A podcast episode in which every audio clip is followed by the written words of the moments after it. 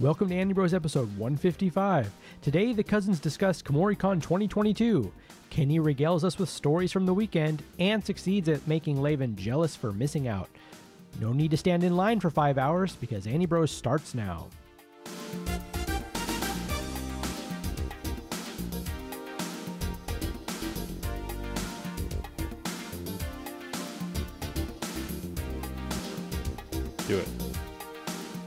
Cool because we don't have to uh, record, uh, like, both have it or sync it up. No, no, no, we don't have to do that. It's just you can if you want.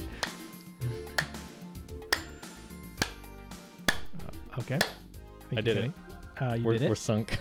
I'm gonna leave. I'm gonna leave that in um, I want you to.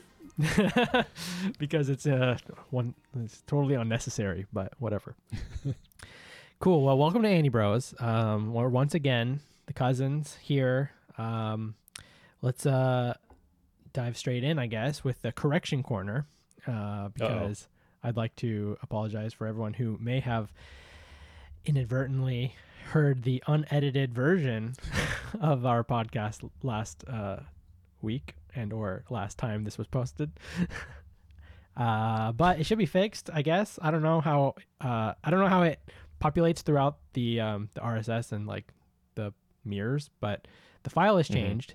So I guess if you're if you have no idea what I'm talking about, just ignore me. But if you do know what I'm talking about, um, sorry. It's gonna be. It's gonna be me and like a ghost. I know exactly what you're talking about. But yeah. Uh, well, nonetheless, well, I did see the the metrics, and there was like there was like thirteen or something listen like downloads. oh dang, listens since like when I got to it. So nice. there's probably a couple of people that like heard the unedited version. So sorry. That was my No, that's totally fine. And and I made sure when I tweeted out about it, which I did already, um, not to suggest when this is being recorded, but um, I made sure that everyone knew that my spouse is totally fine. yeah, that part uh, I let slip through, which I'm annoyed about. Uh, but then there's also like this giant gap of radio silence, which I'm also like didn't want there to be. this is what you get for multitasking. What can you do, man? Yeah. There's only so many things we can keep straight these days. Well, yeah. I mean, I can use the the easy excuse of I'm not getting paid for this, so uh, I send you a so I- check every month. So I don't do my best. Hmm. I, I don't do my best work because I live in a capitalist society, so I've been uh, I've been conditioned to to operate under those uh, conditions. That's fair. Yeah. You you live up to the quality that is compensated for, Yeah, you know, like which is not true because you actually do a great job editing the episodes. I appreciate that. I, I switched to a new editing procedure and a new editing software, and that has also contributed to probably me just skipping over some part and not remembering to go back and check it. Whatever. This is all inside baseball stuff that you don't need to worry about. uh, the point is, we're here again for another episode of Andy Bros, and uh, you can go to our website at www.andybrospodcast.com. You can visit our friends at www.andybroschreative.com. You can find us on Twitter, maybe. Uh, as of right now, you can. So um, Yeah. that's going to be at Levenboth at Twitter to find me. Yep, and you can find me Kenny at Sakoku underscore Otaku. Um, I am not leaving signposts as where to find me after if when Twitter collapses because I honestly think it's it'd be more interesting for someone to have to like piece together non-existent clues as to where I went. Um, I still, I not to like immediately make the show depressing, but there's this amazing um, blog called um, Pink Tentacle, which was like a like niche pop culture uh, urban exploration blog um, about Japan, and it was active for like a little bit after the 311 earthquake, but then whoever was running it, something happened. They just no longer update it. And I go back, uh, that's 12, 11 years at this point. I still go back to the website and look and be like, what happened? Where'd everybody go? And you can just find there's like comment threads of people that'll do the same thing. They'll check in every few months, being like, hope you're okay. Where's everybody at? and it's uh sad, but that's what I want to leave behind. I want I want to leave behind just like one or two people that check my defunct Twitter. That's like, where did he go? Yeah. I mean, if they do check, that's great. I have a feeling that nobody's going to check or care. The people who are we're That's speaking to now already listen to us via this podcast, and those people will be able to find us. And any other extra people don't exist, so it's fine. Fair. Uh, yeah. Well, so you had a big, a big weekend not too long Mhm. ago. Um, I didn't. I was just kind of chilling here in Japan, soaking it up. Oh, But Oh, I heard, no. I heard telling that there was a, there was a, a some kind of event, some kind of shindig and or yeah. hoedown. No, oh, it's not really a hoedown. Hootenanny. it was a hootenanny. That's right. um, yes, this is our annual Portland premiere anime Japanese pop culture Kigurumi Slumber Party extravaganza review. Um, Which this is past the, week, astute listeners will find out. Um, hold on. When? Uh, so since we posted don't our look up.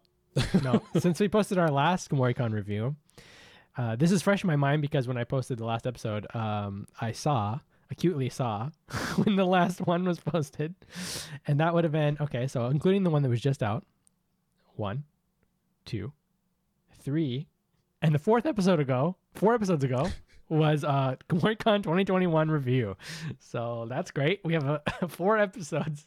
Well, technically, we have three in the space between these two uh, reviews. So um, I'm glad that Kumoricon considers us considers us a non-defunct press organization and and allows us to continue coming to the to the convention. We're on their site. If you go to press coverage about, if you go to the press section of Kumoricon, they list our reviews. So someone's Yeah. listening. Well, Hey Kevin. mean- hey hey Samantha. Thanks for listening. I hope they're listening. I mean, that'd be great. I kind of hope that maybe Yeah. they maybe I hope they don't because like when I say disparaging things about the organization, maybe I I always I- had had the impression that they don't listen because I like my reviews were very honest and I'm like if they hear this they might not approve our press cre- credentials ever again. I have some thoughts on that that we'll get to. Um, Okay. Sure, But I yeah, so it. yeah, um, half of Annie Bros resides in the uh, Portland metro area of Oregon. That's the uh, that's as close as I'm going to define, so you guys can't come stalk us. Um, the other half lives in Japan, which honestly gives us more credibility. A little uh, when bit, I yeah. can be like, oh yes, I need to check in with our Japan office do, um, do you say it exactly like that? all the time. Oh, that's great. Um, yeah, I definitely requested an interview this year, and I was like, it's totally okay if we need to provide this in Japanese. We have a resource. they're like, wow, they're stepping up their game. yeah. Um, so Portland, uh, every shifting time period. Uh, it used to be September. It's now drifted into November. Um, is the is Kumoricon, uh, Portland's pr- like I say premiere slight as a joke because for a long time it was the only one, but now it's not the only one in this area. So um, it honestly is the premier largest uh, anime convention in Oregon. Um, Mhm. The OG, if you will.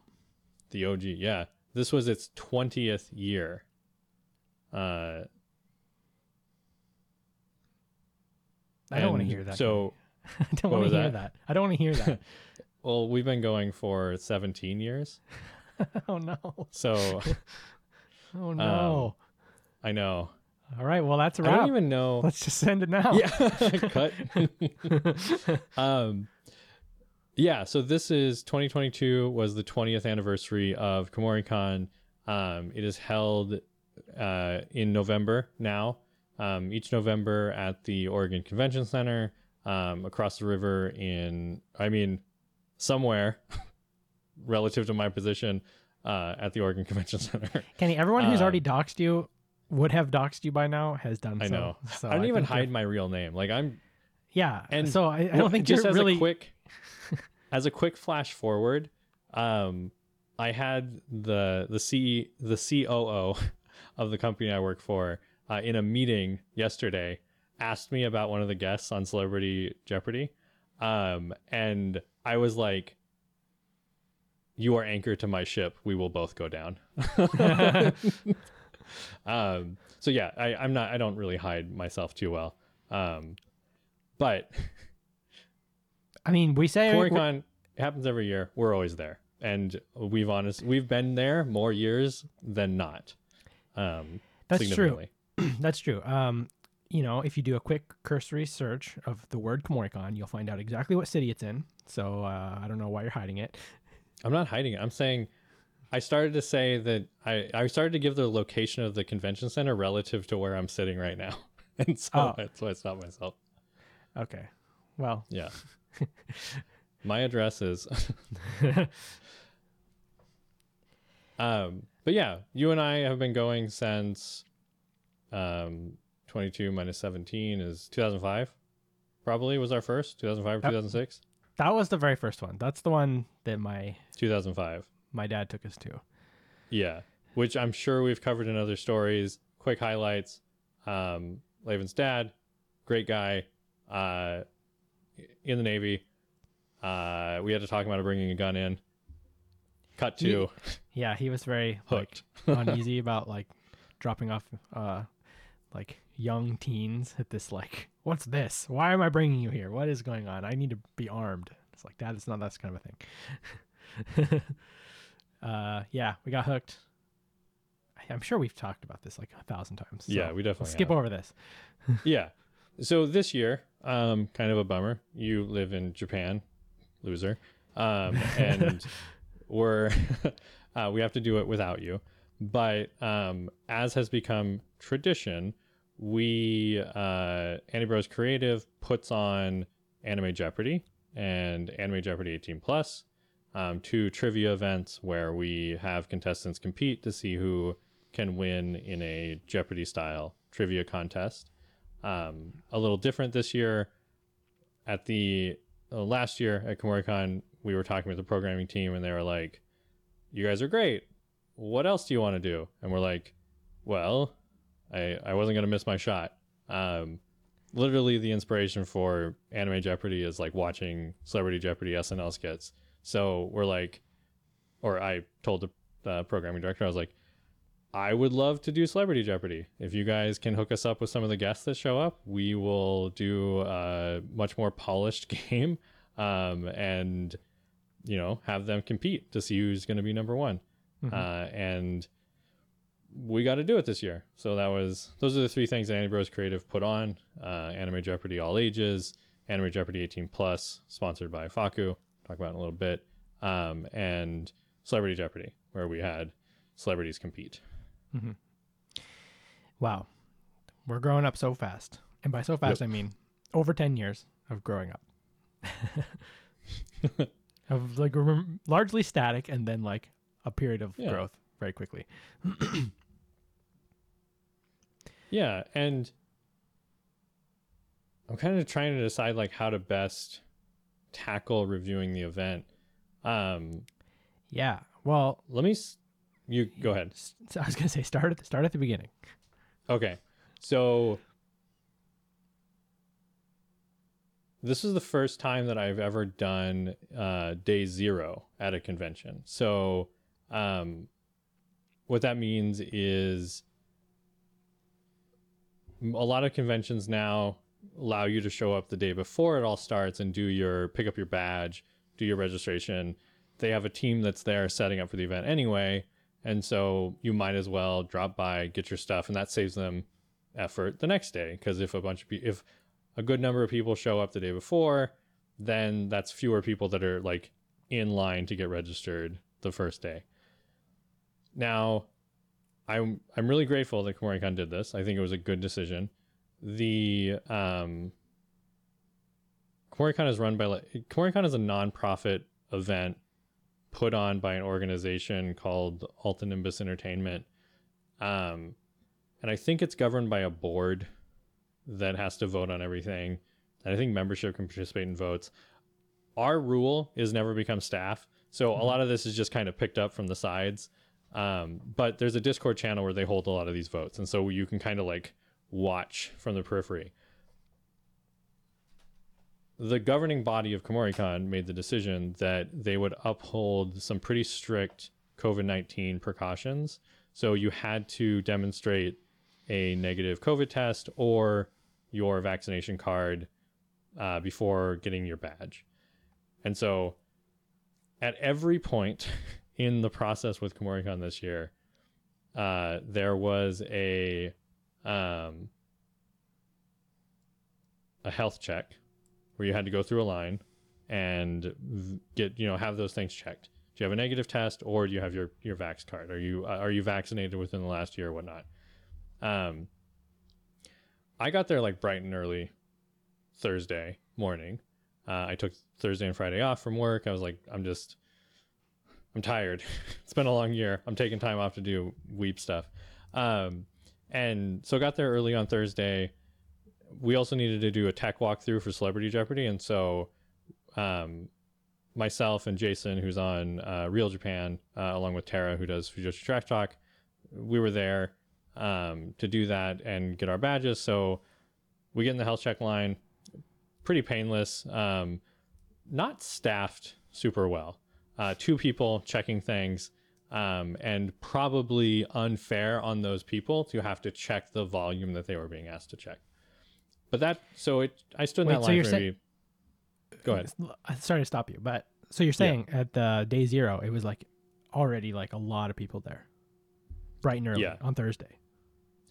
Um, I've never been to a day zero before, so I'm gonna say that like it felt like a lot of people relative to what it would be the next day. It was a very small amount of people.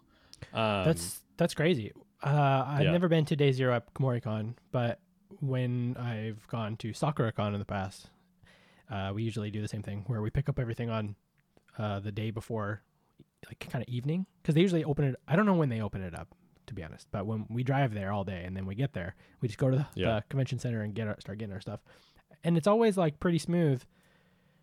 Uh, like there's not like a lot of people there. The the next day is like the crazy day, and like the day before is like, uh, this is a reasonable amount of people. yeah. So I mean, you're saying bright and early. That's that's Uh, well, it was like I think I got there around eleven ish. I took the day off. It was early. Yeah, I probably got there around ten or eleven. I think that's when they started. I think they were supposed to start at like eleven, checking people in.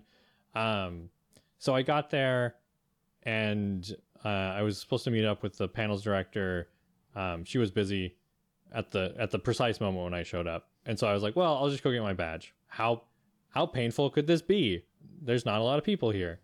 Um, and but what I found out as I was going through the health check line is that they were about an hour behind in starting that that uh, badge pickup process for regular attendees.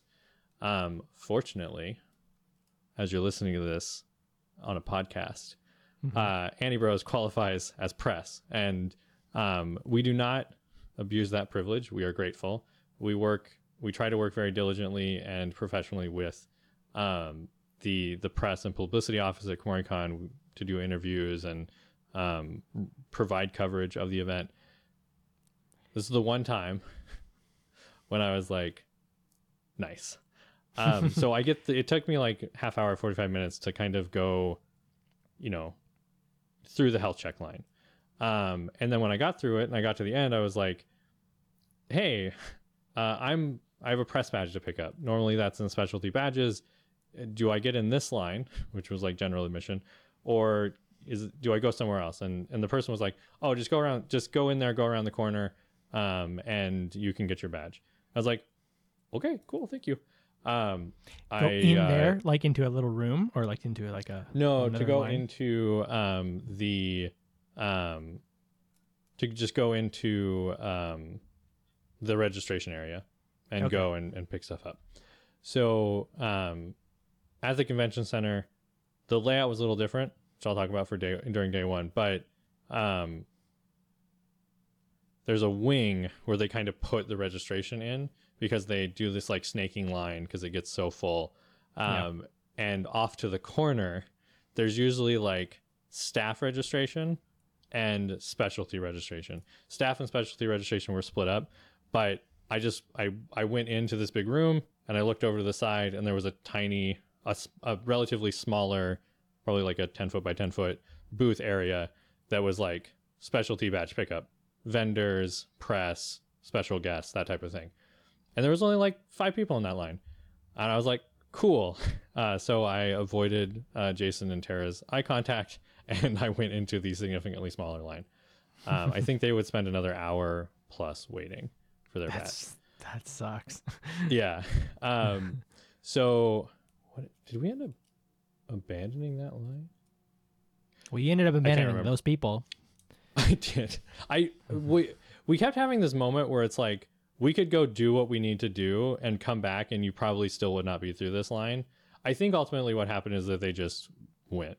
Um so I get into this line and there's like I show up and it's maybe one, two, three, four, five.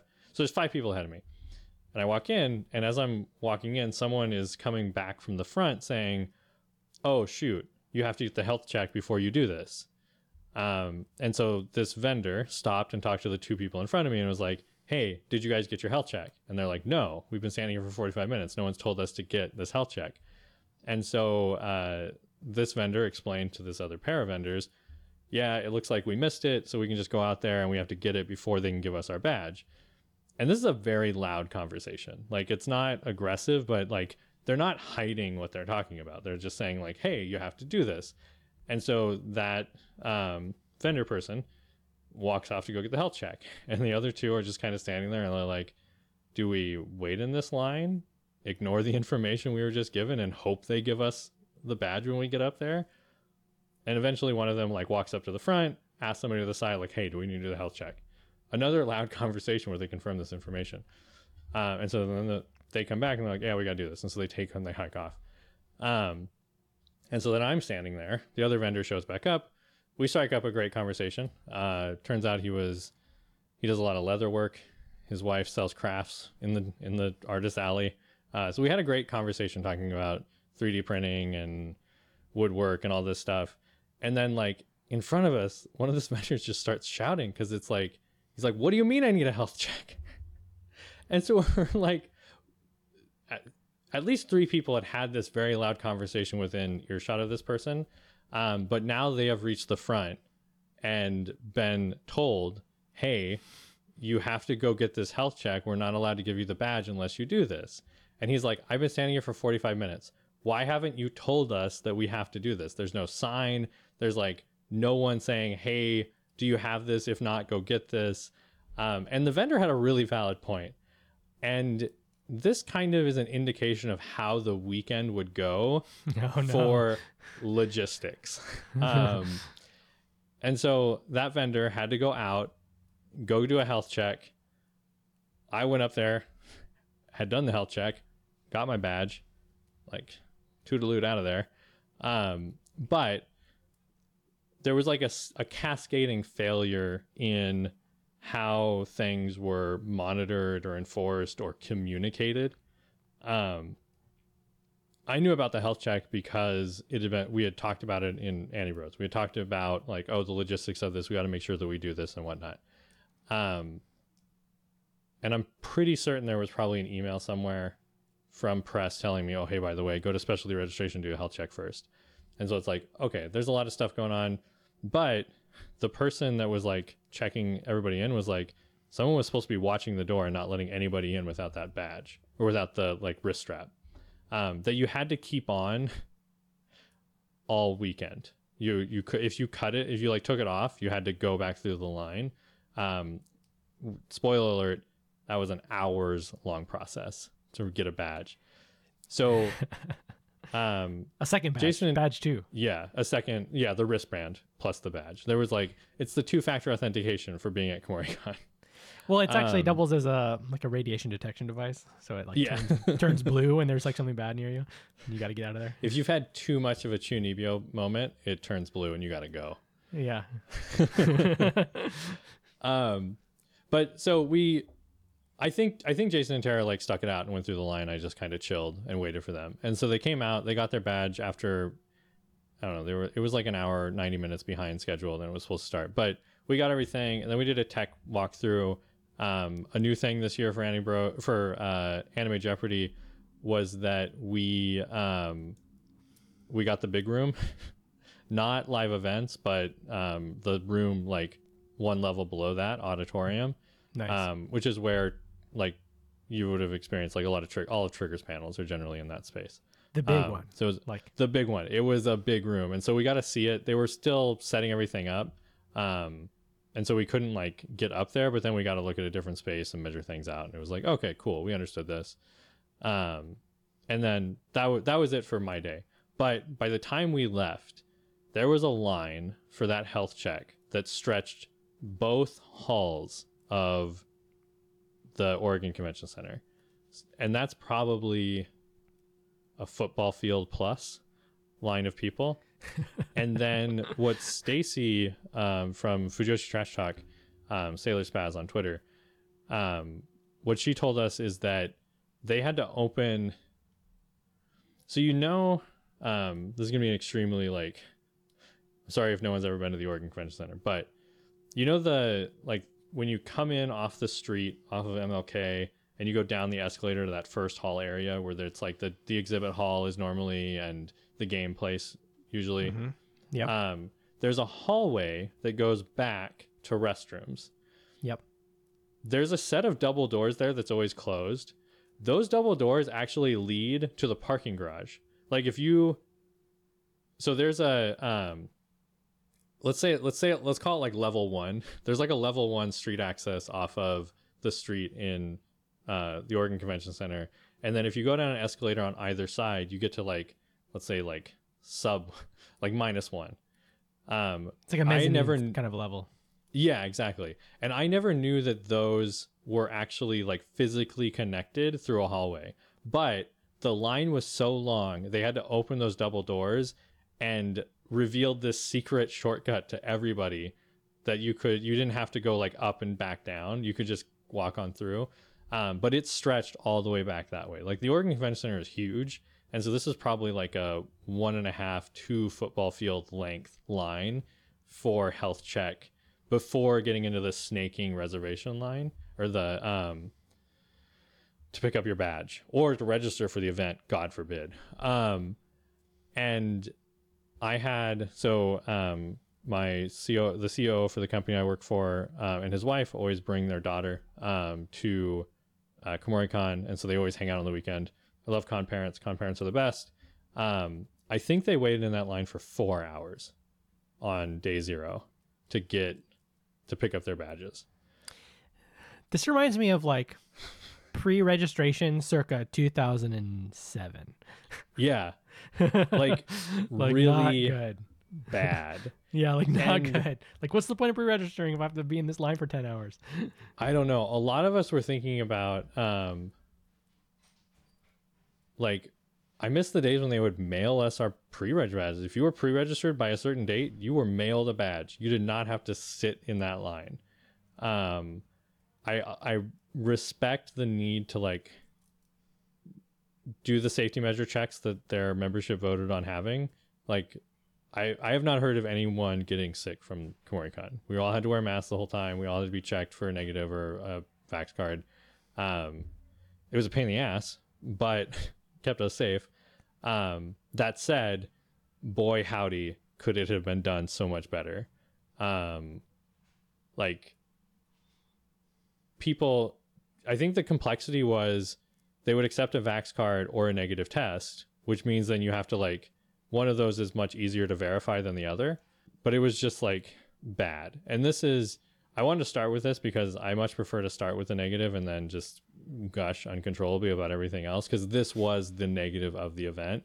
Um, my uh, the parents, the con parents I just mentioned, so they did all of their stuff day zero. Unfortunately, their daughter or their child brought a friend with them on Friday. The friend was not registered for the convention. My uh, so you know the the wife spent another six hours in line to register that one person. Six hours. Yeah, that's like That's four hours in the Vax line and then two hours in the Reg line. by then everything you wanted to see might be even over. Yeah.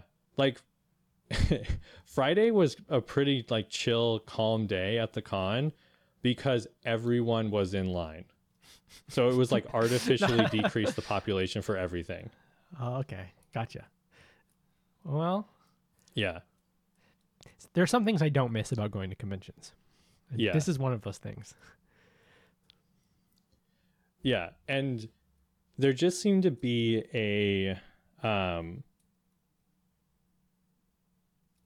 it just was handled very poorly. Like I, I don't know how else to describe it except for I just feel like volunteer numbers were down. I know that. I know staffing numbers were down this year. And so there's certain things you can't avoid. But I feel like with a full year of prep, there should have been better solutions in place. Um, Well, the- last year you guys had it in person. mhm. Did did any of the policies change from this year to last year? Did they have like I mean like did they change a Um, bunch of I stuff so now they have to reset their internal clocks of like this is all new stuff I have to learn it and then next year it'll be better. Or should they have learned their lesson last year and it didn't get better? Um, last year was stricter. I don't think they would have accepted a negative COVID test. I think it had to be a Vax card I see. um, because they had the backing of like the CDC rules for events. Um, they had more more check more places to get checked. Um, there were mul- like last year there were multiple tables where they would check this information, staffed by multiple people. Um, I had to I did it twice and it only took me like an hour both times. I think. Um, I just feel like there was it felt like whichever body within Kumoricon oversees the logistics of registration did not prepare adequately for the process. They didn't think through it. They didn't think through worst case scenarios. They just kind of had an assumption that it would work. Um, I talked to one staff member who said that around 7,000 people showed up on Friday.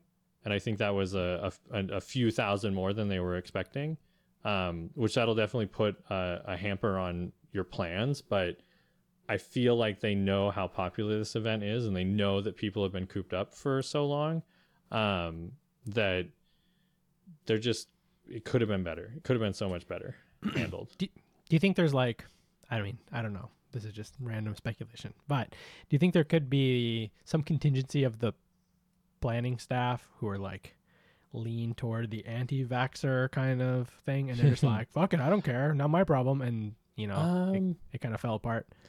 No, no. And what I'll say is, like, I think a majority of the people who vote on this stuff are staff, and so I feel like they were doing what they could to like ensure their own safety. I think there was some tolerance to bend the rules. Um, for example, the the rule was masks at all time, and Right. not just masks, but it had to be an N95 or a KN95. What? And You everyone had to wear an N95 Yeah. masks inside the convention center. Correct, yeah. Well, that's And- kind of wild, actually.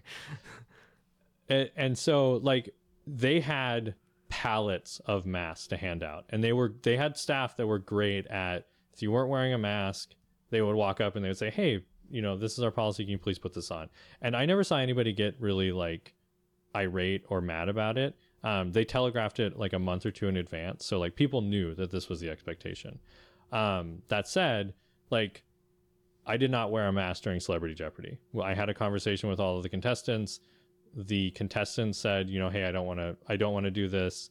Um, you know, there was, they have known faces. They didn't want to cover them up. And I was like, okay, you're all spaced appropriately. If you're okay with it, I'm going to take mine off as well.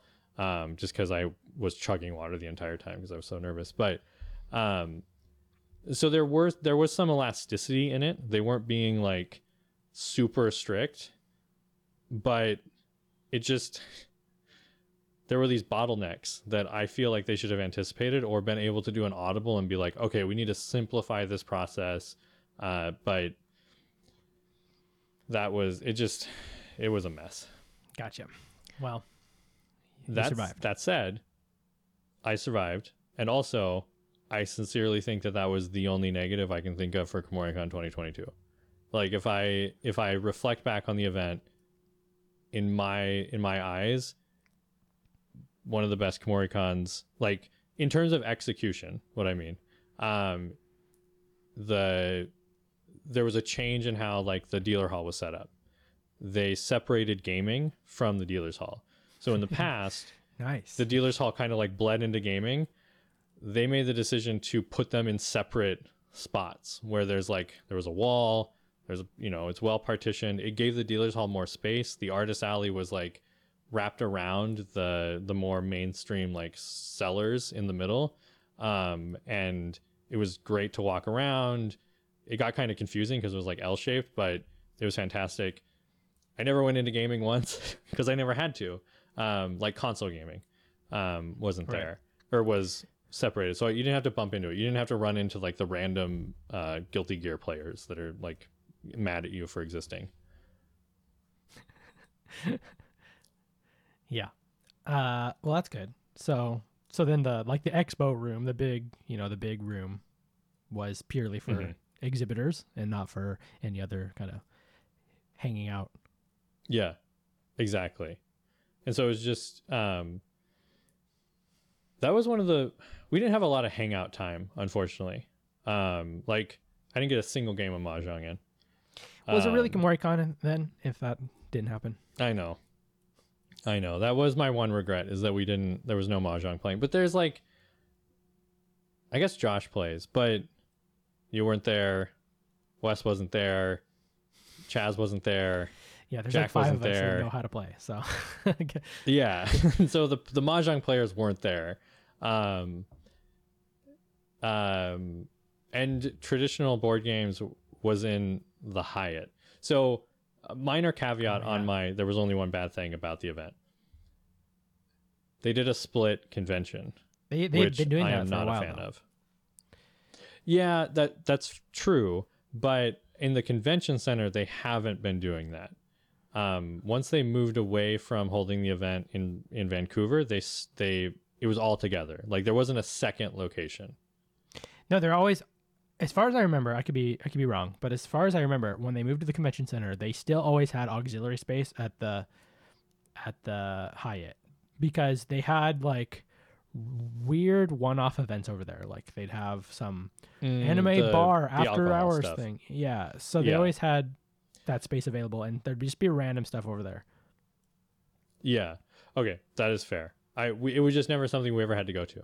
Yeah, right. it was like exactly. BYOB, so we were we were fine. Um, but they actually had a a significant portion of content over at the Hyatt. So traditional gaming, Gunpla, um, Maid Cafe, like there was a lot of things going on there. Why Press office, press office was over there? That's that's annoying. yes. um, do you know why? Like, were you sharing the convention weekend with another thing on the other side? Nope. I think um, pricing. It's so the? Hyatt was just remodeled. It's like it's brand new. Um and I think I was talking with one staff member and they made the point of like the Hyatt was built for Kumoricon. Like the volume of people that Kumoricon brings justifies the existence of that hotel. Wow. Um, yeah, and so I think the room block there was probably sold out. Like there were a lot of people staying there, um, and I think it'd be more expensive to try and get another wing in the convention center. Plus, it would almost be worse because it would be so far off. like the Hyatt is like right across the street, which is a further dis, which is a closer distance than where these the next wing of the convention center is because that's Gotcha. what, that's like a hike down a hallway. Um, yeah. yeah. All right, So the enough. yeah, the press office was over there, which I liked on one hand because it was spacious and um, quiet, and there was a really nice spot to do interviews. Um, the frustrating thing was, I checked. Literally, there was like no email to me that explained where the press office was. I had to use my inside connections to be like, I'm looking for this person. Where the hell are they? Yeah. uh, and they're like, oh, they're on the third floor of the Hyatt. I'm like, where on the third floor? They're like, the third floor. That's the press floor. I was like, okay, cool. Uh, which it was. Like there was there was a nice little quiet place to to chill and eat, uh, conduct interviews, store my stuff. Um, I'll say right now, I am eternally grateful to um, uh, Kevin, who oversees press, and Samantha, who oversees publicity and um, uh, guest relations, uh, because they let me store an extremely heavy bag in the press office all weekend. Because I, I didn't know when my interview was. Spoiler, we didn't interview. Talk about it in a minute. And so I had to bring all my audio equipment. And I was like, well, I can lug this like 20 pound bag around the convention center and like hope that Portland police department doesn't try and like shoot me because it looks like I'm the Joker carrying around a bomb at a bank. Um, or I could just store it here, and they were. And I also stored my suit there, which was really nice. We need to make up some uh, Andy Bros armbands for press related activities. Yeah, I think that'll be good. I. We don't have that type of uh, cultural understanding here in the states. I'd get Oh, a no, little wary We do. about pinning an armband to myself. Oh, the the wrong kind though. Oh, like oh, not the breast kind. It's like, no, what are you talking about? Neo fascism. Everyone understands what armbands are for. Yeah. um, but but sincerely, everything else about CoreyCon was fantastic. Um, just kind of give a high level overview of what Andy Bros Creative did. Um, we have, you know, Laban and I started um, Anime Jeopardy 15 years ago, um, and it's grown into Andy Bros Creative. Um, sorry, and so we had we had our normal game, um, which ran extremely well. Uh, the one, so the one, and this this relates. This is on Friday. So on Friday we had Anime Jeopardy all ages, and as listeners will know, to select the contestants for Anime Jeopardy, we um, do a contestant selection. And we had a low turnout for contestant selection. We only um, It's because everyone was in those lines. Exactly. Everybody was in the lines. So normally we get about 50 people that take the test. We had about 34 this time.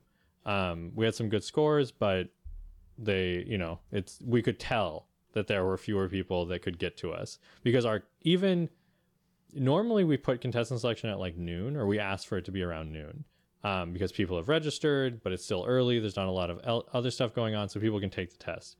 We had it at 3:30, and people were still in that fucking line. That sucks. That's really that actually Yeah. impacts. Like the line, you know, lines are shitty, but if it actually starts impacting your events, like that's Yeah, that's not good. I think there was a diminished attendance to panels on Friday, which is a shame because the panels on Friday were fantastic. Um, they uh, CoreyCon brought back um, Alisa Freedman, professor at the University of Oregon, who is a scholar on Japan, Japanese culture, Japanese pop culture. Gives a bunch of really great lecture style presentations where she like sprints through hundreds of PowerPoint slides. Um, they're fantastic to to watch. Um, Jen and Wes uh, of Otafu Susume can blame the rest of us for uh, Zack Davisson being at Kumoricon in this year um, because Kumoricon reached out and said, "What type of guest do you want for the the con?" And um, I was like, "Well, it'd be great to get a translator. You know, Zack Davisson's this famous translator lives up in Seattle. Why don't you invite him down?" Um, and they did. I, I I don't know if I can take full credit for that idea, putting that idea in their brain, but there there is definitely some correlation between Annie Rose putting him forward as a guest for Celebrity Jeopardy and him getting an invite. Um, This And- is a fact I did not know until right now. So yeah, what? I didn't know that. I didn't know we were instrumental in this uh, part. I I don't know it for a fact, but Well, it sounds like we- at least we had some part in it, right? And I say we, and I when mean we not started me at all. co- when we started corresponding with um, Kumoricon around like doing Celebrity Jeopardy, because at the end of last year we reached out or we, we had that conversation saying we would love to do this. If you want to do it, we're going to need your help. But you know, hey, maybe maybe we can pull it off. And then they reached out a few months ago, maybe like over half a year ago, and said, "We want to do it. Do you have any ideas on the guests that you would want?" And so um, we brainstormed a short list, and we were like, "Well, a voice actor probably because you get a lot of voice actors, and then we need an industry person, um, and then maybe like a." like an industry person, like someone who licenses or edits or scripts, anime dubs or whatnot, or or do, like someone from Discotek or someone from Dark Horse, like that type of industry person. And then we are like, okay, and then maybe someone who works in the translation space. Um, what we ended up with, uh, and and so then they asked for like more concrete examples, and so I I did like a list of names.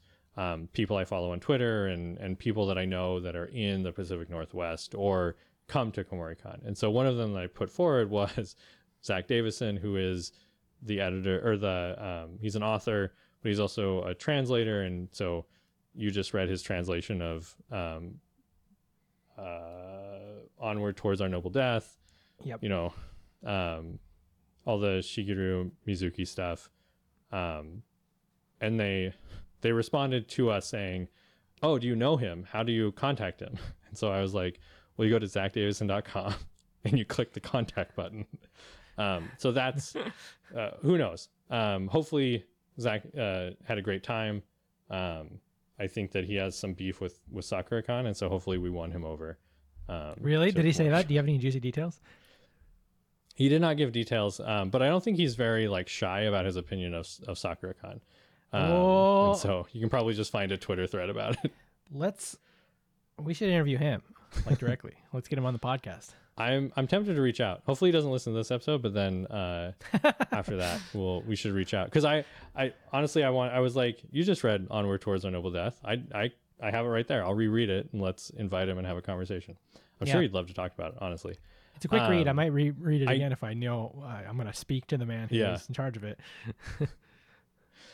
so that was like we had uh, the Royal Edition. So we did Anime Jeopardy 15 Royal Edition. Um, we we picked that name because uh, Jason is such a Final Fantasy fan, and the like the director's cut version of Final Fantasy 15 is Royal Edition. So we had that game.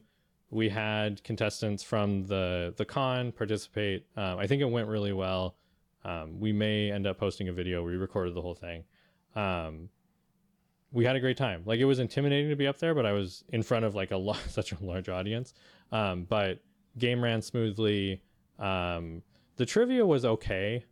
Like uh, people did relatively well. All of the rounds were kind of balanced. Um, we always we always tell people there's no daily doubles. Don't hunt around the board looking for them. But uh, unfortunately, people like I wish we did daily. You know, doubles. I- it's not- I like that. save that thought. Um, we, uh, but people like hunt around the board and they'll use their like strategies. It's very unsportsmanlike. No one, no one just goes from 100 to 500 anymore. Kids these days. Um, Kids these days don't know what And what Jeopardy else is. do we do? That's the problem. yeah. Um,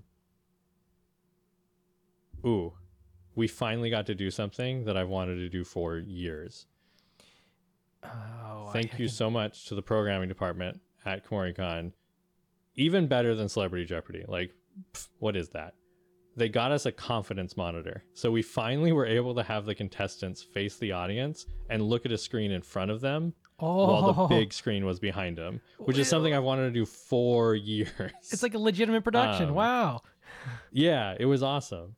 Um, so that was a that was a highlight of Friday. We got to test that out, and, and it worked really well. Um, but then that was kind of it.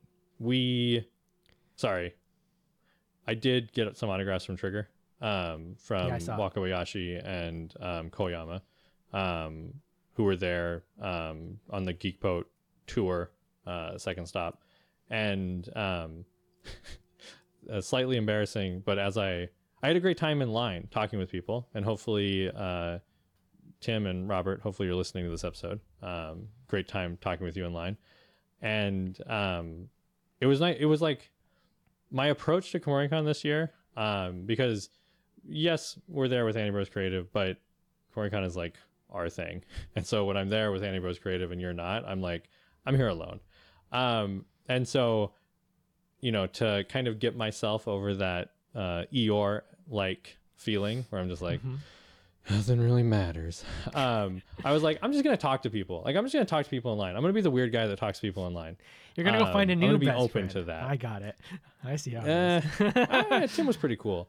Um, but um, no, I there's, there's no substitutes. So, um, but I was I was like I had that interaction on day zero with that vendor. I Had a great like 30 minute conversation while we were waiting in that line of two other people. Um, but then had the in this interview line had some great conversations. Um, ran into a guy that I think is like the most hardcore otaku I've ever encountered, like ever. Um, and I ran into him again later, but he uh, was um, he was wearing a shirt for the Saitama. What's Saitama's baseball team? uh, The, the Sparrows? Lions. The Lions. So he was wearing a Saitama Lion shirt with like Asuka on it. You got to find this thing. Like, um, was it really? Was it really Saitama? Was it really the so the Seibu Lions? Yeah. It said Saitama Lions and it had Asuka and there was like a big baseball. Like I don't know where I don't know where this thing came from, but he had it. Um, and he told me that he had been to Japan a number of times and it was always for Comiket. Like Mm-hmm, mm-hmm. he was standing in line with he had a um a big clear briefcase full of signboards. Like he was prepared. And he also had like a tube, like a poster tube. Um absolute hardcore otaku. Like it's one of those things where like he's really good at suppressing his power level, but if your sense is high enough, you know, you're like, "Oh god." like oh, I can feel the gravity of this guy's like fandom. All right, gotcha, Uh, gotcha, gotcha. Yeah. And I think the last really big thing um, on that day was before Anime Jeopardy. Um, there was the Geekboat World Tour Part Two, um, and Geekboat is a group that is um, Imaishi, director Imaishi, um, Hiromi Wakabayashi, and Shigeto Koyama, who primarily do a lot of work for Trigger. Um, they've done their own stuff before, but it was basically their like slack off, mess around live drawing. Um, they they put an Elmo in front of um, Koyama, who's the the artist, and um, Waka was just kind of up there like talking, but he's like, nobody record this, nobody post photos from this. We're just gonna relax. We're just gonna mess around. Um, we're just gonna, you know, we got a stack of post-its over here. He's gonna draw. If you know what he's drawing, raise your hand and tell us what it is, and we'll call on you. Um, they talked. I'm not allowed to talk about anything they talked about, and I forgot to tell you everything that they talked about before we hit record. Um, oh, one of we will have huh? a s- we will have a separate phone call about what they talk about because it's like juicy shit. Okay.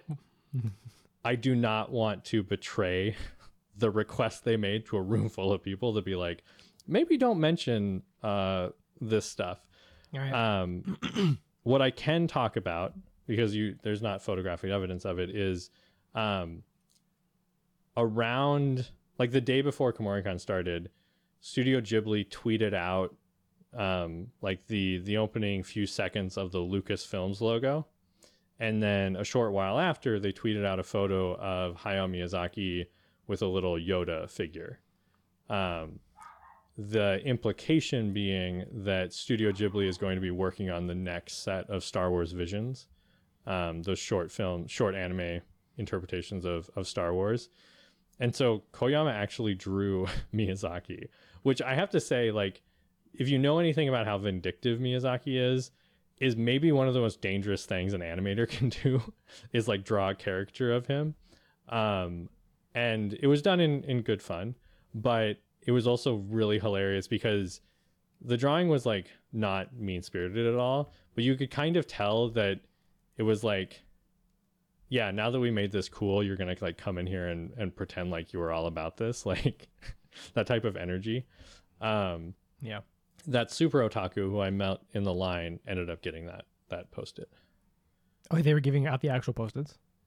They gave out that post it. Like I really hope that guy like went home and got that like framed and like archive paper, like behind like museum class. Uh, did you Um, get a post it? Because it was. Oh, did I get a post it? Uh, I can't. I can't post an image of it. Um, but I'm gonna hold it up to Oh, my you webcam got- right now. You got that one. I got yeah.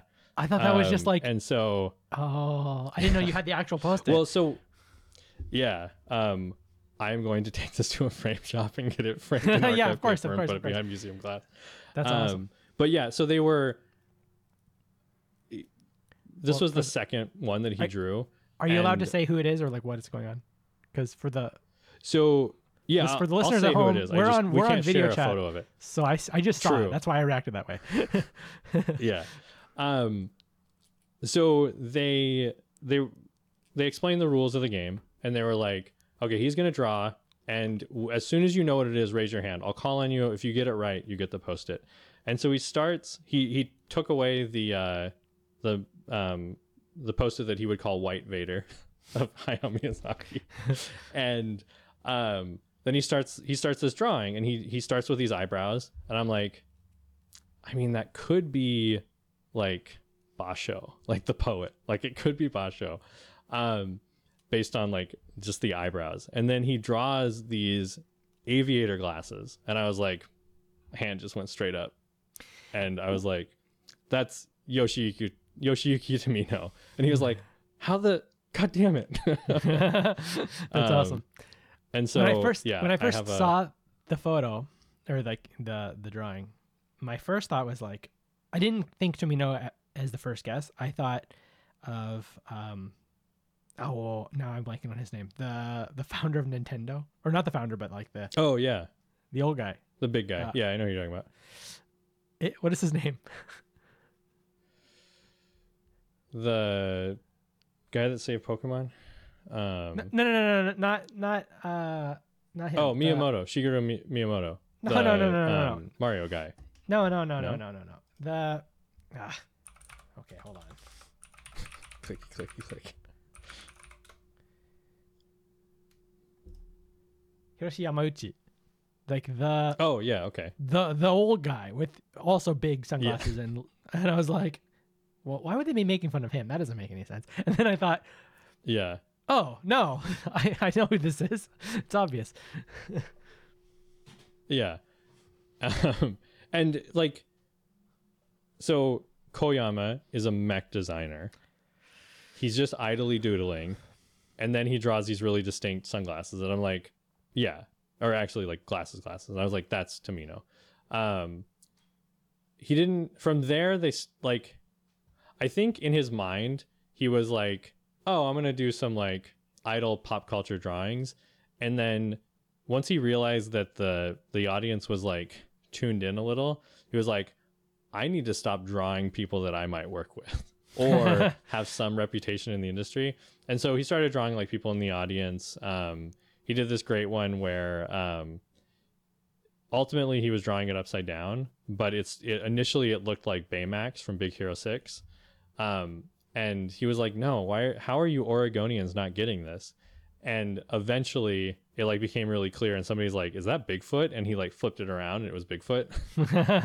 um, and so they just they were they were just messing around, which is what I really like about um, the Trigger Team and Geekboat when they show up. Is they're not super serious, Yeah. um, and they kind of just kind of they're they're okay messing around. I don't know Um, if you need to uh, has, you have the- ever watched any of the anime that they produce but I don't know what gave you the impression that they might be super serious people. Right, right. Well, they're not like. I think they've become less shielded. In the past, they were kind of like cryptic about what they would talk about. They gave some very like non dodgy answers to, uh, or not answers, but like they volunteered some very direct information um, that I that I feel like they wouldn't do in the past. They must have break, broken some kind Um, of threshold to where they're like, you know what, we have like uh, control of our own destiny, and we like have our own agency in the in the industry, and we can just Yeah. do whatever we want now without like having to worry about pissing someone off. it must be like secure in some way. I have some th- I have some theories around that. It, probably the success of Promare, but also Cyberpunk. Um, and I mean, they're one of like a handful of studios that Lucasfilms and Disney were like, you can make a Star Wars. and so they probably do have a certain level of cachet. Um, Yeah. And it's interesting. Um, yeah, there's just an they they did feel a little bit more like relaxed. Like I think they enjoy being back in Portland. Actually, I know they enjoy being back in Portland. They love Portland. Um, I I love that yeah. they love Portland. That's makes me happy. Yeah. Um Yeah, so that was the big highlight of day one. It was the regular anime Jeopardy, some good panels with like Zack Davisson. He gave a localization 101 or like translation 101 panel. Um and Oh. I don't disagree with the perspective that he can be a little egotistical. I, I don't even know if he would disagree with that. Um, the one like issue I had is that I felt in his translation panel, um, he went out of the way for no good reason to just kind of like shit on game translators. Um, and and like suddenly a bunch of things fell into place in terms of like opinions our friends hold. Um, I don't know I don't know it anyone who's a like game unnecessary. Yeah, I don't know any localization directors. Yeah. Um, yeah, and so that was good. I sat in on a, a piece of one of Freedman's panels that I'd seen before um, about how the United, how Japanese culture is represented in the United States and how American culture is represented in Japan. Um, that whole like Sesame Street, King of the Hill conversation. Um, Mhm. So that was that was a like a repeat, but it was still fun to, to sit in. And this this glimmering ray of hope with Kumoricon attendees, all of Professor Freedman's like lecture culture based classes, packed rooms, every single one. That's great. Um, it's a credit to, yeah, it's a credit to how engaging she is, but also like, it's cool that there are people showing up for panels that aren't just like, let's do a cosplay summer party for Italia. I know. People still like that, right? I I don't know. Uh, I'm sure I'm. There's no way that that kind of stuff didn't go down, but it is good knowing that there were good panels because usually, like in the last couple of years that I was there, it was always just like our panels plus just nonsense. So being able to go to like some Yeah. kind of I don't know, like intellectually stimulating panel of some kind Agreed. seems pretty good. I'm still waiting for Domes Part Yeah. Two. That'll never come, pretty sure. But oh, you know, I bet if I ask Kyo, we could find out what happened to that person. she just Um, like lost all her government funding and is still trying to like get a big dome project being made somewhere.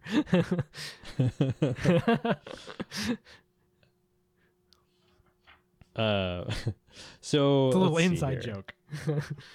Yeah. It's a Only deep the real cut- ones deep will get that one. Kumoricon joke.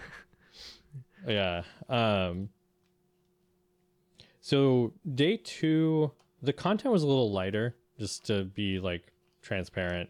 Um but we had Celebrity Jeopardy and almost more importantly uh Annie Bros was permitted to conduct a recorded interview with Oh, uh, Wakabayashi and Koyama. So What? um what a crazy time we live in. um, huge amount of gratitude to uh, Laven for helping me write the questions and to uh, Laven's wife for helping us translate um, so that we could present a very polished looking request in Japanese for permission to record, permission to use the audio, um, and the questions that we that we asked. We're not Yep, going to talk about I'm- that right now because I'm gonna get in trouble Yeah. if I don't say that uh, it was all Kaori and I localized it. I did nothing with the translation. So No, it's all I- her. Give her the credit. It's and like an, I- it's like an 80 oh totally 20 Kaori gets full kind credit. of split. Yeah. And I did nothing but slow her down by offering some poorly translated questions because I felt bad. being That was like, my okay. Here's my a whole list role. of English. my role in the situation was to like, like reverse localize it for her. Be like, ah, he means this, and then uh, then Mm, like good, read good, the good. thing and be like, uh, I think this is not the meaning of what the question is. Nice. Yeah, I I think they came out really well. When I read the questions back, I was like, nice. And I sent Kaori a message. I was like, thank you for taking my questions and writing them and like simplifying them, making them better. Um, and then also like it's it's a good way to learn. just to be able to like, oh, okay, that's how you would convey this. Mhm, Um, mhm. Yeah. Um, I don't. We're gonna do a whole episode dedicated to it because we'll be able to include the audio. It was about a little bit over a half hour, and we can. I'll add some editorial on the beginning and end. Um, I do want to give a shout out to another great feat, like a great component of um, Kumoricon, which is they um, use the services of an amazing translator, um, Karen, who is always the the translator interpreter for um, the Geekboat team when they're in town, and then also um, Will Fung, who uh, is a liaison with Trigger with Geekboat. Um, he also works in the animation industry. I hope I pronounced his na- last name right. Um, Will's great. He also assists in the the interpretation for Geekboat, um, and and provided some great color commentary during the interview. Um, yeah, so that was a lot of fun. Yeah. So that'll be awesome for the listeners. We're gonna be able to post Yeah, this. We I guess we built our credibility from last two whatever three Yeah. years ago. It feels Like. whenever last time they were there. We, yeah, we yeah we interviewed them in uh, 2019, and I think and they remembered. I I was going to mention this when I got up to the top of the uh, the autograph line. Um, Koyama was like, "This guy seems familiar," and Wakabayashi was like, "Kareda." it's like it's him. It's like uh, I don't know if that's good or bad. um, but yeah, that was that was nice. Um, it was fun to do. It sucks because it's solo. It was just kind of me. And as you know from listening to the recording I took, uh, I am not an audio engineer, and I flipped the seating. Um, Mhm, but mhm. we'll fix that in post, Uh, as we I do. will I will do my Maybe best. we'll fix that in post. Well, as we've demonstrated, and maybe I won't do the best, but I will try my best. no, we'll figure it out. Yeah. Um, Um, yeah, I think this is how it feels to be maybe like the emperor, where uh, from all of your perspective, I am living in Japan and uh, you know living the dream, but from my high perch.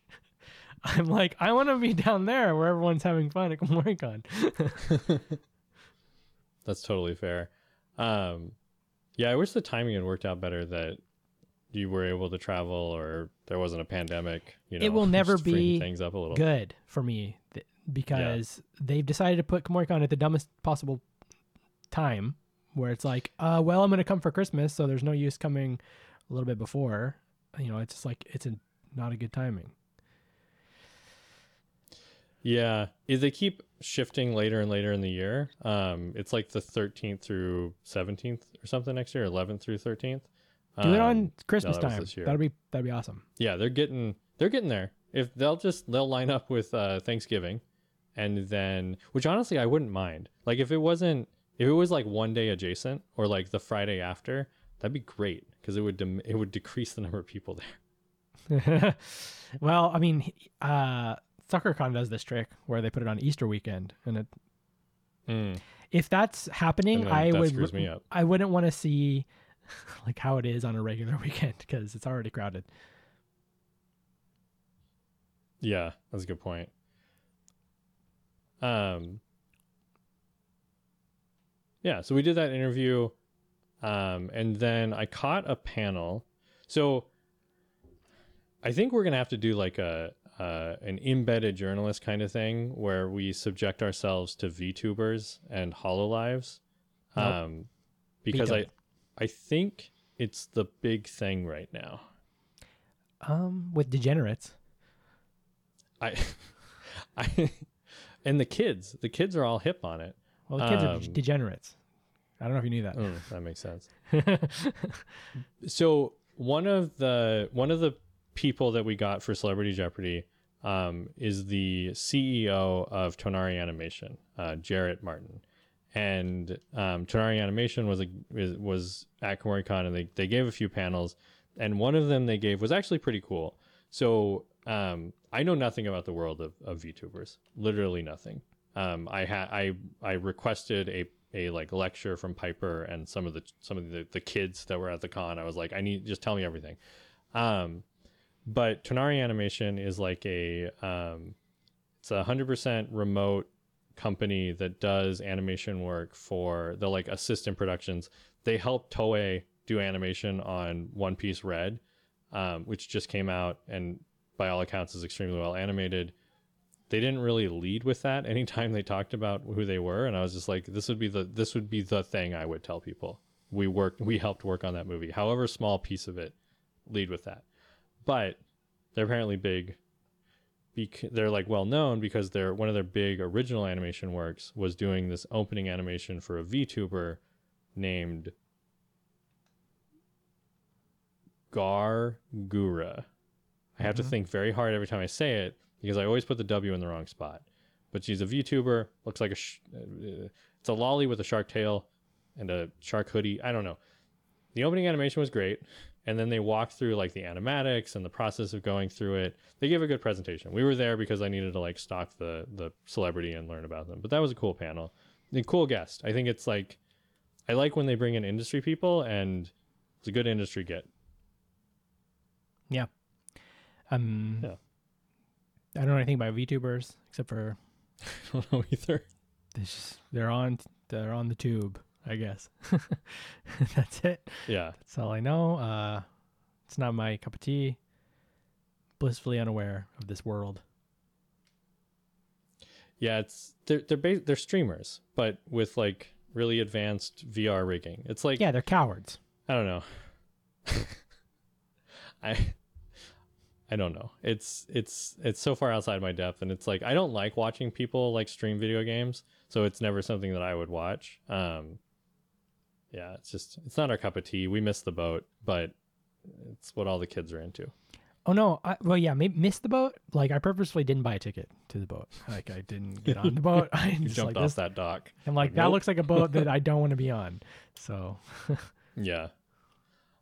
Um, but then, so we did that one, did the interview, uh, and then very responsibly, I could not attend the Trigger Q and A panel.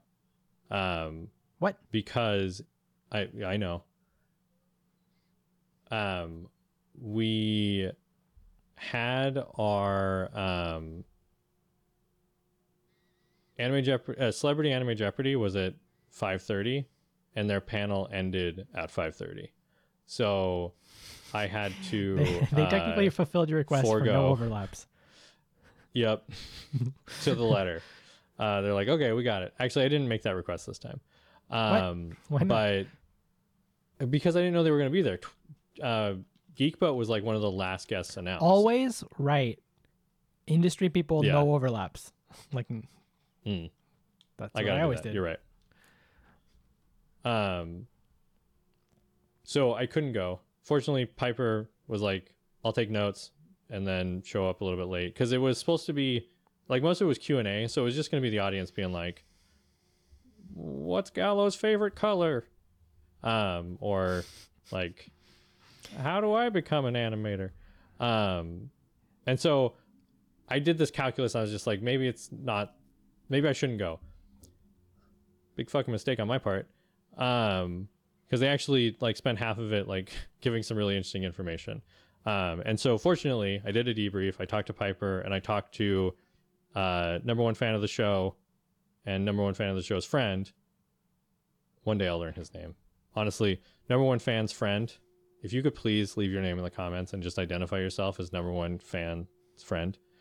Um, your badge is always turned the wrong way, and every time I want to memorize it, it's not there. But in talking with them, th- there were a few interesting observations that I wanted to convey because it's not part of the interview, so I can talk about it. Um, one of the things that they talked about, which I thought was really interesting but also sad, was someone did ask them, "Hey, are you going to make more Inferno Cop?" Uh, and Trigger was like, uh, "The, you know, the, the real person behind that died. Like, we we can't." Um, but um, the reality is like they said that they view Inferno Cop as like their Gundam. They're like not like their OG Gundam, like their grandpa Gundam, their RX seventy eight. Like it's our it's our thing that we're it's like a foundational piece of us. It's our flagship. but we're not going to make anymore because the the people that it's not Yeah. we're not whole anymore, so we can't do it. Um, and so that was that was like a sad little thing to to learn about. Um, they talked a little bit about they talked none about Darling in the Franxx, which I feel like is an omission because you got like Koyama was the mech designer for that show and Well, they they just never- didn't touch it. Um, which kind of telegraphs their they're still I don't know. I'm probably distance. just nobody asked a question.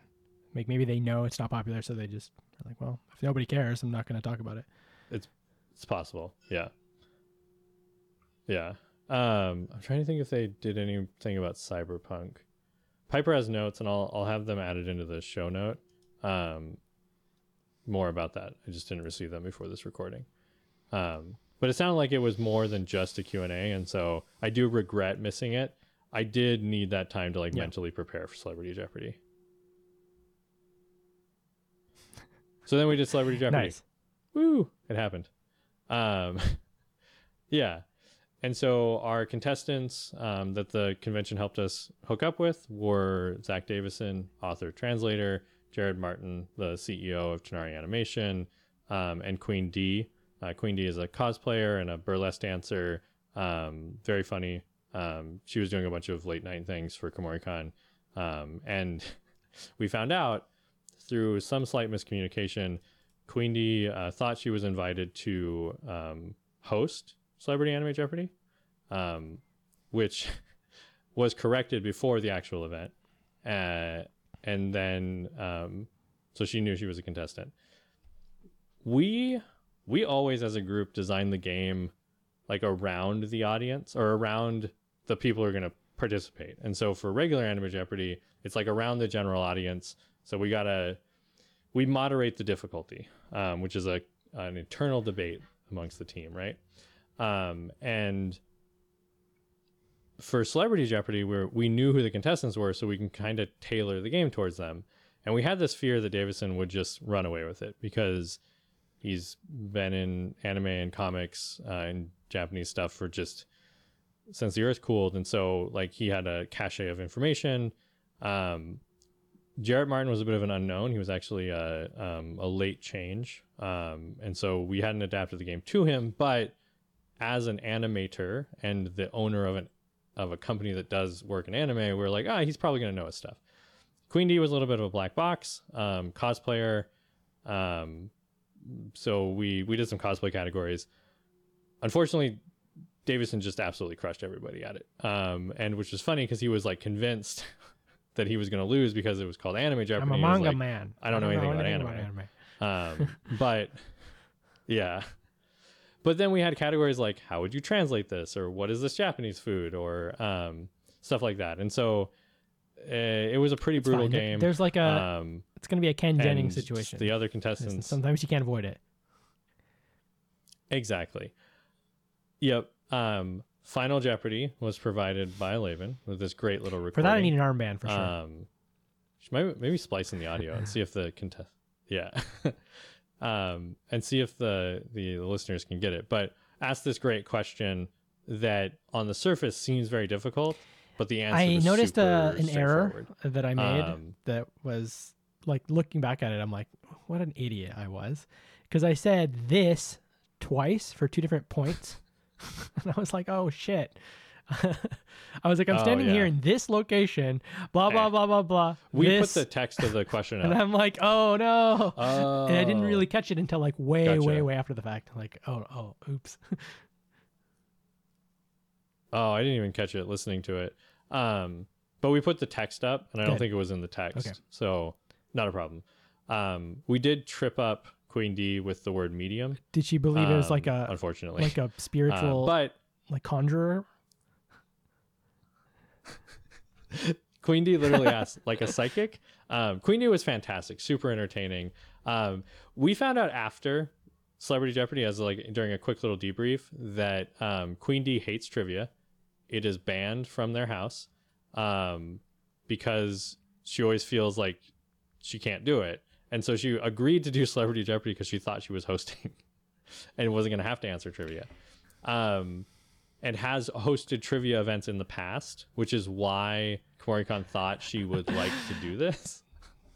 Um, great spirit, uh, great sport, and everything. And we invited Queen D back for 18 plus, and we're like, hey, this wasn't your bag, but the raunchier stuff might be. Come back and compete in 18 plus. Um, but Zack won. He won with 10,000 points, 10,000, 11,000 points, I think, because he wagered 500. And he Brutal. He's he's playing to win. Like he's like going into the Final fuck these Jeopardy. people. I'm gonna win. Yeah. Yeah. Jared had negative 700 and Queen D had like 100. it was bad. It was brutal. Um yeah. And they they refused to play Jeopardy. Like I told them behind stage I was like you're going to see a category in the first round that's going to give you the opportunity to introduce yourself. There was a category called state your name. And they all kept avoiding it. um and so and they all they kept playing like Jeopardy because we put double we put double Jeopardy back in. So they were just hunting around looking for it. And they would start at the 500, which is always the more difficult non-joke category, and then they would move backwards. And so like um in round 2, we Mm-hmm. did a category Dattebayo where every answer is a form of Naruto. Naruto That is a very Naruto old, Stadium, Uh, Naruto category the fish cake. that we've been using for a while. It is. yeah. And and so they went with like they started in 500 and they're like Naruto whirlpools. What's that? And then they bounced around and then they came back and they're like they just some of the categories that were set up to like teach them how Well, hopefully the audience game, like you know catches that kind of thing and it's just like wow these Um, guys. Yeah, the audience wa- was fantastic. Um, then we killed time for like an hour um, and went over to, um, we just kind of chilled. We debriefed. On day one, um, I'd be remiss not to mention this. We played a game of Taboo, uh, anime Taboo, with a, a great uh, group of people, Bryce and um, Bryce's significant other. Um, Probably. you've probably met them because they can they compete in uh, Anime Jeopardy 18 plus a lot. But they they put on a game of Taboo, Anime Taboo, where you're given a name, you're given like a, a character, a concept, a show, and then a list of words you're not allowed to say, and then you can like talk about things, um, and Mhm. or you you like try to describe it and get points. And so Nice. uh, Annie Bros took second. We got up there as a team, and um, we took second in it, and we so we did a debrief with them after Celebrity and talked to them about it. Um, um, and then that evening at uh, late in the night, we did Anime Jeopardy 18 plus, um, which we're very fortunate to have sponsored by FAKKU. Um, we had some connections with FAKKU about five years ago. Uh, I knew someone who worked there. We got connected. They're somewhat Portland based as a company. Um, Want to give a huge shout out to Ren, who oversees uh, convention relations and is an amazing uh, contact to have at FAKKU. He does such great work, hooks us up with great con- with great prizes to give away. We gave away a bunch of FAKKU manga and a skateboard deck. Um, 18 plus could have gone better. Uh, we invited Queen D back uh, for round one, and while fantastic, absolutely fantastic and entertaining, um, round one took like half the time that we had. Uh, and then the next two rounds we kind of had to rush. And there's a new Oregon Convention Center rule that at midnight you have to be out. You just have to. Everybody has to be out. And we didn't know this going into it. And so we were from 10:30 to midnight. So they don't there have was like no 18 buffer plus to go panels over. really anymore. Like Lesson they don't have these all night we'll- kigurumi, kigurumi dance party things anymore. They start at like okay. 10 and then you got to get out. They have them, but they're That sucks. time boxed pretty aggressively. No, yeah, completely agree.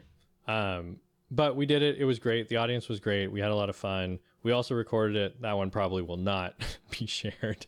Um, hats off to uh, Josh, panel producer, for um, they didn't mess with round one, and I assumed Never assume. because the when I so Wesley of um, you know Otafususume used to be the 18 plus host um, for the first two years, and then I took over uh, in year three, and um, y'all decided that it'd be fun to uh, mess with me and put joke categories in where I had to embarrass myself on stage. and so, you know, one year I had to like uh, read apologist language for Federation war crimes, which still people still call me war criminal. Wait, Like, no way. They shout. the they sh- come on. They shout you're a war criminal from the audience. Do you ever think in your life that that that will ever happen to you? That's like some kind of Yes. nightmare scenario.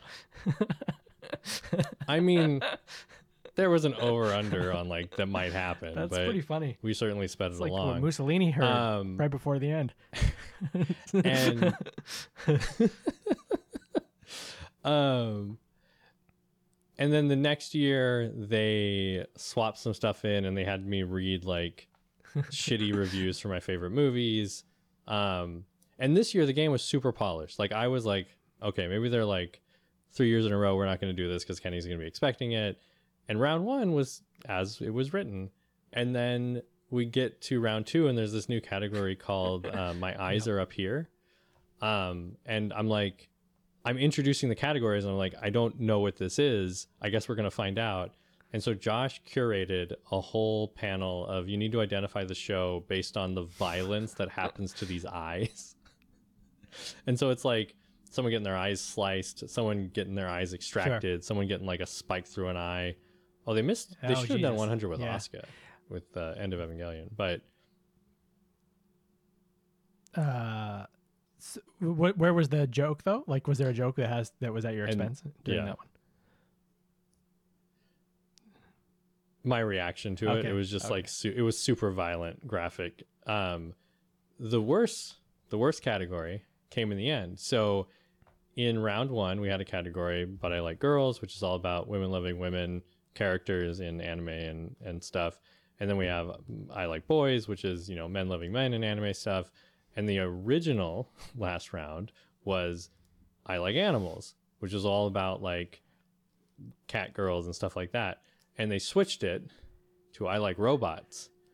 And then they proceeded to pull up Rule 34 content of all my favorite robot characters, and at least half of them had my face on them. Josh didn't share any of this with me, so I, I'm I'm hearing this for the first time. I don't know any Um, of this. So this is great. It it was brutal.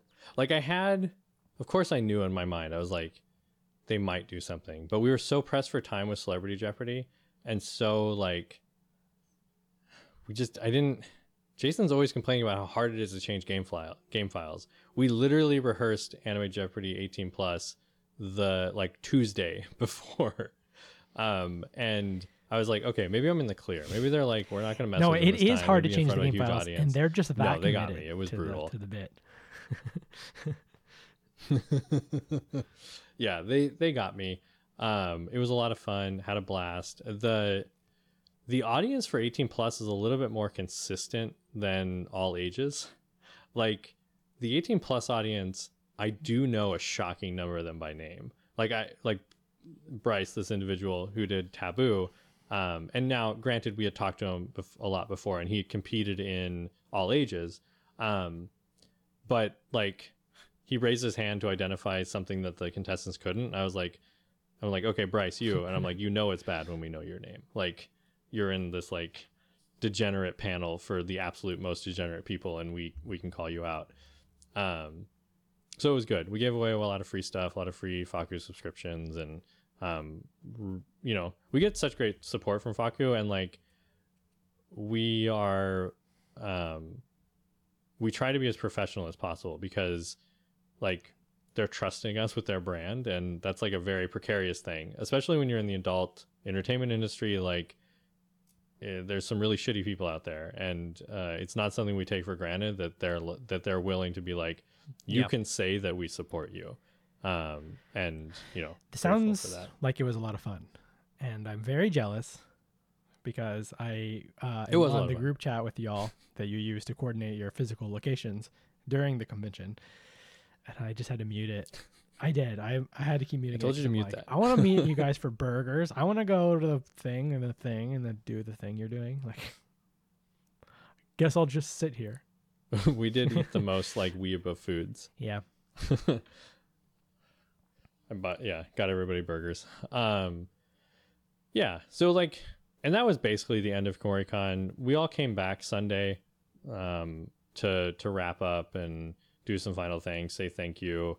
Um I did a long debrief with um Kyo, who's the panel director. Um really can't thank her enough for the support that she gives to our panels. Um had some great like old time conversations because she has been coming to Kumoricon as long as we have. and so we kind of like shot the breeze about old timers and and stuff like that. Um, but yeah, uh, Sunday we didn't there there was another like uh, Professor Freedman panel that I sat in on. There was a new one about um, children's books that I took a bunch of pages of notes on. Um, but other than that, it was just kind of like yeah, wrap up, walk to the dealer's hall. I found the last uh, high grade GM model and I picked it up for 10 bucks. So I'm going to build that. Um, but yeah, it was a good time. Uh, you were uh, certainly missed because like Josh was working most of Friday and you know, That's it. yeah, there were some good trivia things, but there's not a it's no one to like I gotta I gotta like seek out people to have these super esoteric discussions about like you know, the pantheon of trigger anime or the influences of Hideaki Anno on animators and stuff like that. I gotta like grab strangers and be like, listen here, you're gonna sit here and you're gonna like just smile and nod. Um, well, that's how I felt when you abandoned me the first time around. but now I it's getting know, I repaid to you like karma. tenfold because you're like, I'll just be back. I'm only on I'm on my school Oh, yeah. thing, and I'm like, yeah.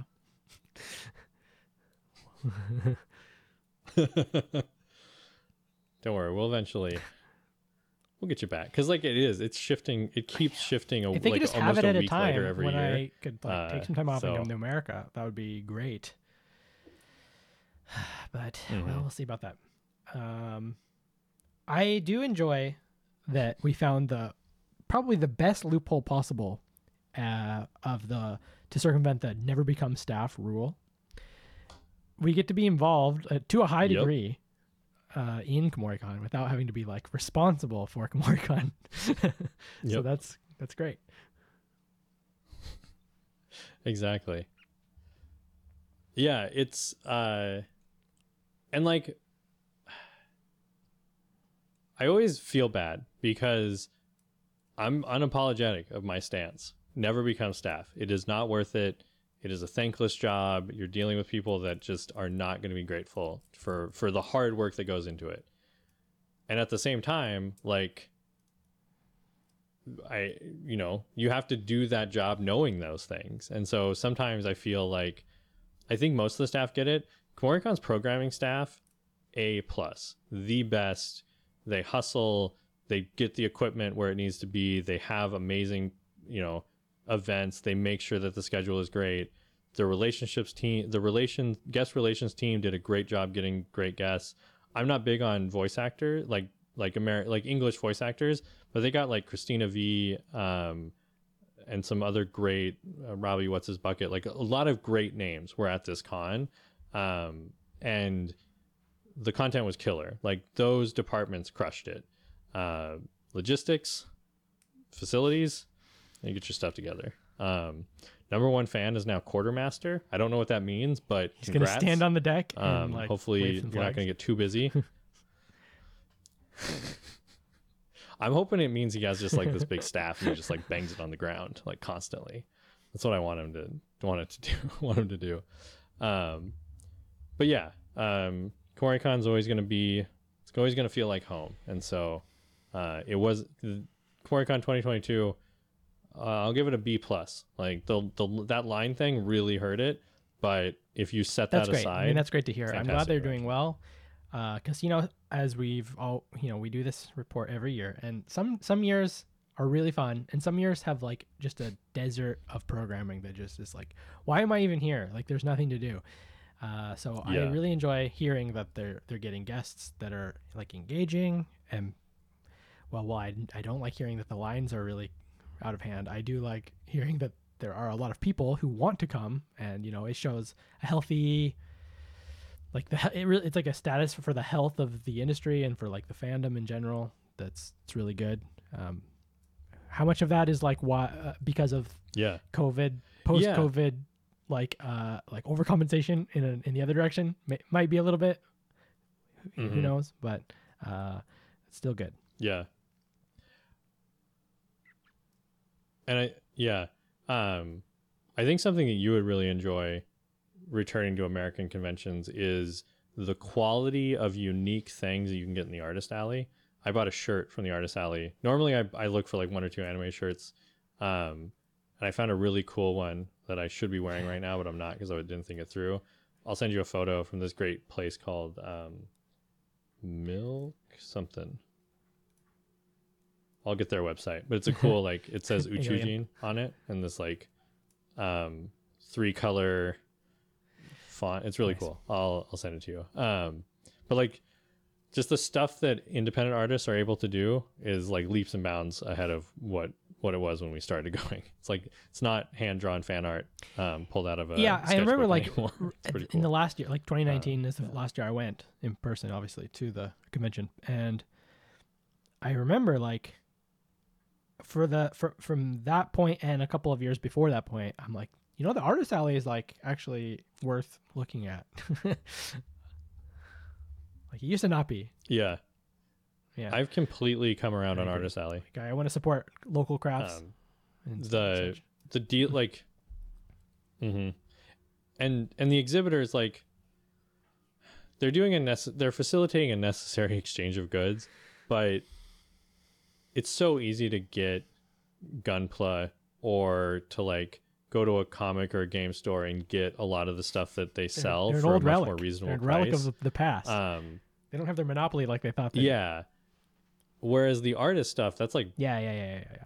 way more interesting And usually a lot cheaper. um, You're and like, unique I could buy this like prices uh what's that Cospa version of this like NERV NERV pass case that costs forty dollars, or uh, an artist can like draw the NERV logo on a normal pass case, and it's like better and cheaper.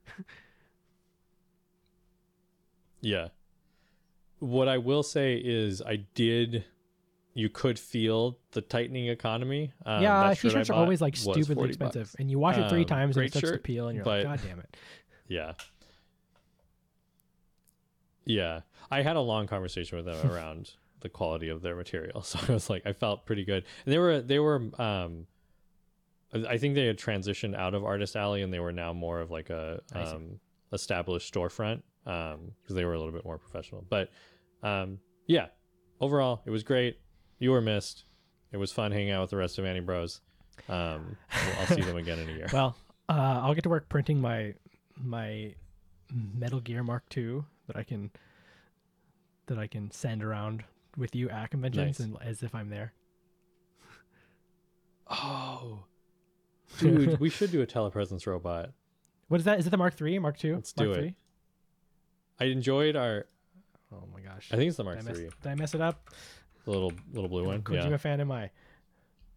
that's okay. I could just carry around. I should. I should design. We should design a um an Odorak Oh, that that's has cool. a webcam in it, so that you can just like see.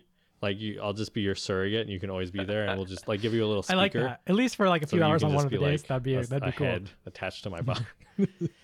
yeah, yeah. All right, we're doing that. Yeah. We have a year, so we got to make that happen. Get, get on it. Yep. I'm supposed to do the other thing in this year, Uh, yeah, I think it's but yeah, I think it's great Good that this happened, and um, I, you succeeded in making me feel jealous that it was going really well. You know, it's like a feeling that I, you know, I want to go there, but I'm, I am genuinely happy that everything is like back to normal and everybody's having fun. So that's, it's really good. Mhm. I'm also glad to be able to participate. Um, and as long as I have the, I'm uh, upholding Yeah. the image that everyone's jealous of me, I guess I can take solace in that fact. a lot of people when they ask, "Hey, where, where's where's Laven at?" I'm like, "Oh, I'm sorry. He uh, he lives in Japan and spends his weekend staring at Gundam statues, uh, or going to like anime museums or like I don't know maid cafes or some shit. I, it's uh, it's like I, I stopped checking in because I just uh, I get too too it's jealous. uh, so it's like the equivalent of play I died. like you're just like ex- describing like a like a fate, like a heaven. You know, like a it's a mythical place where you go. You know, he's not with us anymore. he's off where I- the Gundams and the maid cafes are. You know, just like don't worry about him What- anymore. What we should start working on is um, have you ever seen um, Princess Kaguya? Uh, no. Studio Ghibli. Okay, so you'll have to go look it up. But at the ending, they do this like big Buddhist uh, ascension into the divine, where like this ethereal celestial band comes out of like the clouds and like descends to reclaim the princess. And that's how we should introduce anytime you do a video Jeopardy. we should have that like play and just like we'll Photoshop your face into it when they Okay. come down. Yeah, like a little intro thing. Video. Uh, it's like he All right. he descended from the mountain and I'm on and- board with and this. shared wisdom. And Uh. I would think we should keep the tradition of the video going, only because I like doing it, and um, Yeah. I mean, we could Agreed. we could, well, that's it. that's all I can think. of. I mean, we could. We'll figure it out. We can't spoil it because People then wouldn't people show would- up. Why? It's spoiled. Exactly. Well, this was great. Um, that's Moricon, I guess. Uh, it just feels just like I was there. So thank you for painting that picture. Uh, we will release the trigger audio as soon as it's all edited. Uh, I have to go through it and kind of normalize some of the levels, but uh, I'll make that sound as professional as possible, so that way we get the final approval from Trigger themselves. Um, it'd be cool if you could come to Japan and we could like do another interview with them or like arrange some kind of studio tour now that we kind of are in Completely maybe agree. a little bit. Yeah. Um, we'll talk about it in that episode, but um, their um, yeah, their sound studio sounds awesome. pretty I've- awesome I looked up and, and if back. you can do studio tours and they say on their website like we don't offer studio tours, sorry. But, but I'm sure that's for like the general public. That's not for press Oh. organizations as prestigious as the Annie Rose. It's not for. yeah, or their number one stalker with a restraining order. Yeah. so great. Uh, well, that'll do it for this episode. Uh, thank you for listening. Uh, as always, you can go to our website at www.anyrostpodcast.com. You can check out all of the people we mentioned during this episode uh, at www.andybroscreative.com. You can find us on Twitter at Levenvoth. And you can find me, uh, Kenny, at Sakoku underscore otaku. Um, that's it. Leave us a comment. Leave us a review on iTunes if people still do that. I don't know what people do anymore, but listen to our listen to our podcast, Yeah.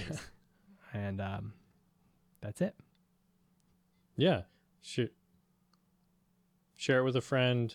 Um, let us know if you were at Kumoricon, if you saw our panel. Did you find this because you saw us at Kumoricon and I badgered you in line to listen to us?